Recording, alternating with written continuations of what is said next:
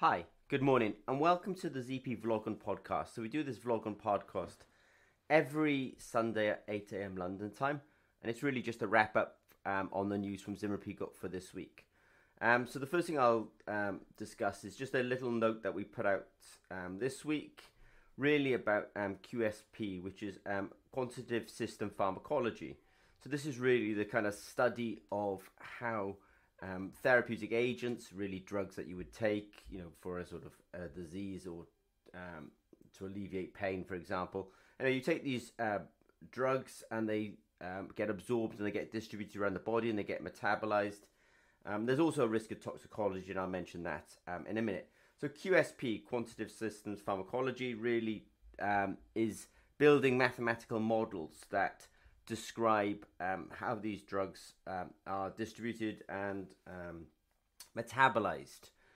And as I say, there's also a sort of another part of pharmacology, which is really toxicology, which kind of says that, you know, is the drug itself or are the metabolites of the drugs toxic, and therefore you have a sort of a similar field, if not the same field really, of quantitative system toxicology. It's just the emphasis of these two groups is slightly different. One of them is looking at kind of distribution of drugs and efficacy of drugs, you know, how effective it is. And the other one is looking at the kind of side effects and negative effects of drugs. You know, is it toxic? You know, is it lethal? You know, that would be the kind of extreme of that. Anyway, we attended a conference recently at ZP, and there's always been in the pharmaceutical industry this big sort of drive for digitization. It's not always clear, I think, what digitization makes or means. And then related to that term digitization, there's precision medicine. Now, suddenly precision medicine is also a term that they use in the agricultural industry. So you have, so for example, Zimmer Peacock, we make a nitrate sensor, and things like nitrate sensing can be used to monitor the nitrates in soil, and then farmers could add the fertilizer accordingly. So that's, you know, really a precision application. That term precision has a very similar sort of definition then, I would say, in the pharmaceutical industry, where you can actually, rather than telling somebody to take a drug just based on population data, you can actually tell them essentially to take a drug based on their individual requirements. And in order to do that, you need a diagnostic. So a diagnostic would measure the drug itself, let's say, or actually measure a biomarker. So a classic for this would actually be a type 1 diabetic might monitor their blood glucose essentially with a glucose strip. Now that's really the biomarker, because the way they would then sort of essentially treat their diabetes is with insulin.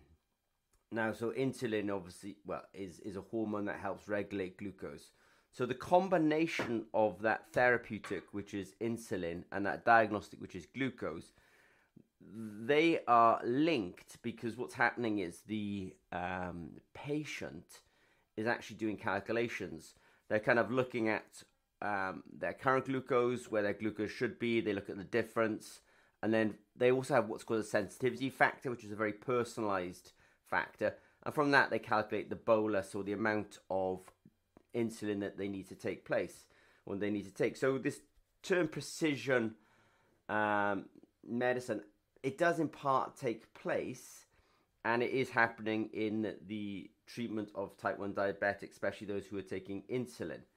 Now, so at ZP, we actually think that, you know, this idea essentially can be more broadly applied.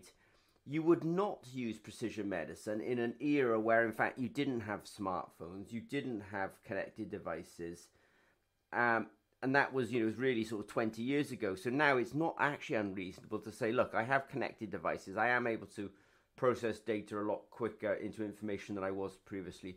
So why do I not do precision medicine? So it's really just an inertia in that industry. So QSP, Quantitative System Pharmacology, probably provides the models or the understanding between the diagnostic, which is telling you something about concentration, and the therapeutic, which is possibly there to treat let's say to treat that particular disease. And if you want to link them to, you need a model.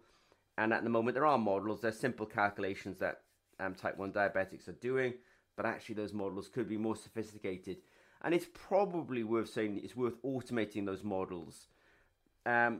Really, models where the user is doing the calculations are fine, but it really helps people with a sort of a science and engineering and maths background. But if you don't have those kind of backgrounds, then you're sort of doing the calculations, and if you make an error, unfortunately, you are, especially with the case of insulin, you know, you could really put yourself in serious harm. So that said, at Zimmer and Peacock, we are interested in the combination of therapeutics with diagnostics, and we think that QSP is at least one of the models or one of the disciplines that can link these two things together. So that's something that we've been thinking about in the last week. Some other news from Zimmer Peacock this week. We do have a very excellent sister company in France called Medalex. And Medalex is based in Grenoble. They're French-speaking. And so they've been putting together some videos about ZP products, but exclusively in French. So, you know, if you can see, if you follow us on any social media, you'll see titles like ZP Produits et Services en France. You know, so ZP's products and services in France. And then Youssef, who's the CEO of that company, has done a nice video where he's essentially talked through our products, our screen printed electrodes and our biosensors. So we are grateful to Youssef for doing that. In a similar vein, Medalex rather has also been writing or producing, I would say, a video on our FoodSense product. So in that video, if you see anything on our social media that's kind of titled Comment mesure le degré de piquant de piment captured the Scoville Heat Unit, then that's really, again, another video by the excellent Youssef. And there he talks through how to measure the hotness of chili products using the FoodSense, and he does a sort of live demonstration of that. So we are grateful for him for doing that, and it's nice to be able to kind of talk about science and engineering, you know, in the language of the people, in people's first languages, let's say. Now every Thursday at 8 AM London time, we do a so I should say Wednesday now, and I'm so sorry. Every Wednesday, 8 AM London time, we do a FoodSense webinar. So FoodSense is an important product for us at ZP. Actually, I think it's close to saying we do love it. And it's for example, measuring the hotness of chili or the spiciness or the pungency of ginger. If questions come in during the week, then we put together a quick, let's say, video about it so that people can essentially get onto our products and, well, we answer their questions and hopefully give them a good onboarding, let's say, experience. So we did do that webinar this Wednesday at 8 AM London time. And at a similar moment, I should also say that we did have a question that came in through the ZP Developer Zone a few weeks ago.